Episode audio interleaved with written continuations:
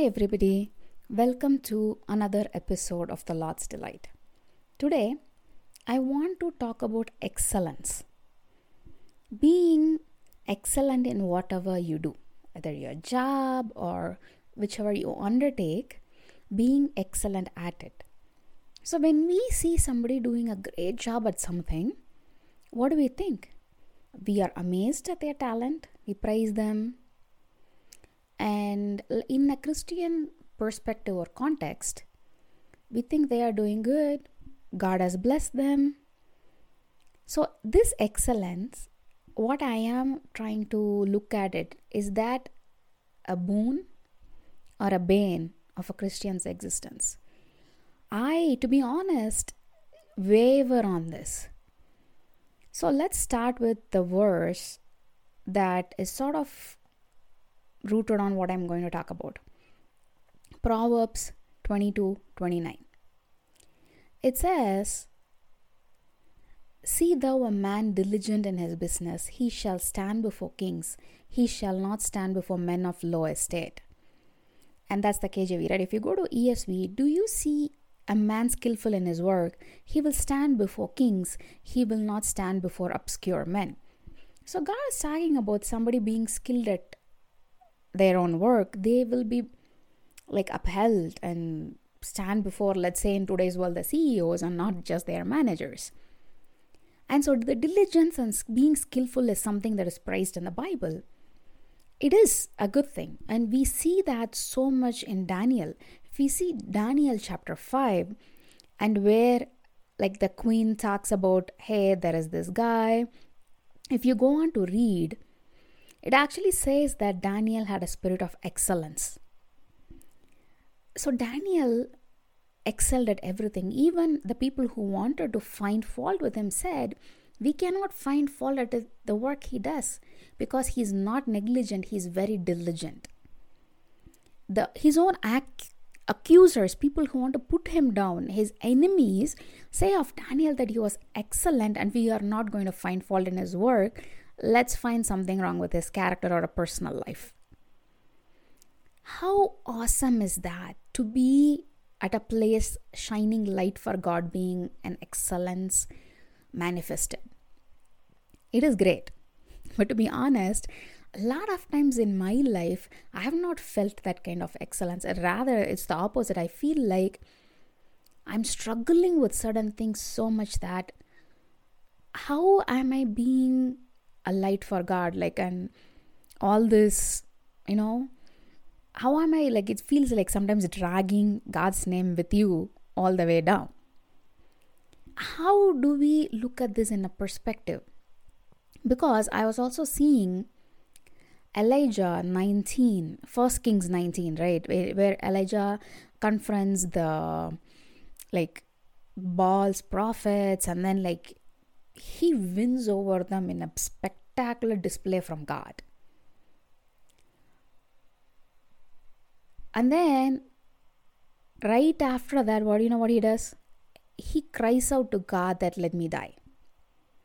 He's exhausted, he feels defeated because the king is still chasing him to kill him.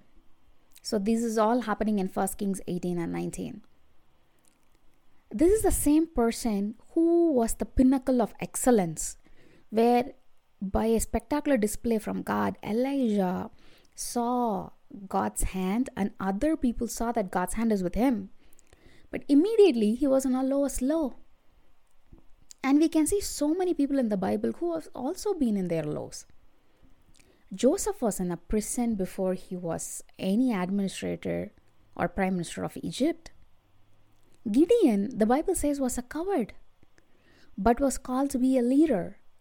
So, to me, from these examples, I see that not all the times Christians are examples of excellence, but the fact lies in the crux point that you cannot chase excellence for the sake of excellence. That is not what Daniel did. He chased God who gave him the excellence. Elijah, the same thing again. They did not chase the excellence, but they chased God. And the same thing from the other perspective, people looking at Joseph, his own brothers, when he was in the pit or when he was falsely accused, when the people around him would have never thought much of him, he's a prisoner. But in a different point in his life, he ruled the same kingdom in which he was imprisoned. So I also believe in a Christian's life, there will be low points where you feel like you amount to nothing, but it is a journey. Do not just look at those peaks of excellence. There are going to be depths of inadequacy, feeling really low, feeling inadequate.